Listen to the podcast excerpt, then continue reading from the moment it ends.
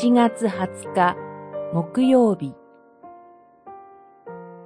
心の目が開かれることを祈り求めて。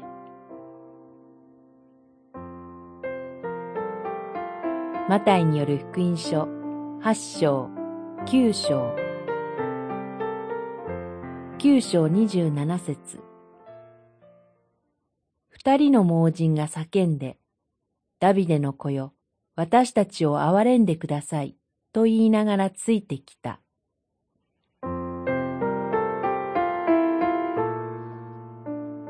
八章から九章にかけては、主イエスがなさった奇跡と対話を通して、主イエスの救い主としての道からが明らかにされています。主イエスは私たちの苦しみと悩みを背負ってくださる救い主です。すべてを捨てて私に従いなさいとお求めになりますが、従うならば、たとえどんな人生の嵐であっても、いつも共にいて必ず守ってくださいます。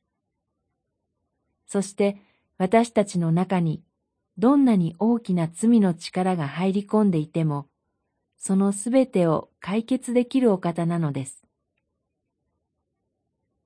主イエスがそのような様々な奇跡や対話を通してご自分を明らかになさったとき、人々はどういう反応を示したでしょうか？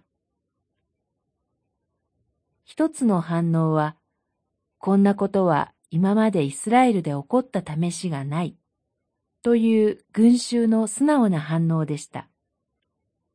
しかし、もう一つの反応は、あの男は悪霊の頭の力で悪霊を追い出しているというファリサイ派の人々の反応です。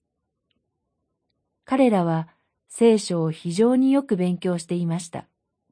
けれども、主イエスのことはわからなかったのです。心の目が開かれて、主イエスを救い主として受け入れることができるよう、祈り求めて歩みましょう。祈り。主イエスこそ私の救い主と素直に受け入れることができるように、私たちの心の目を開いてください。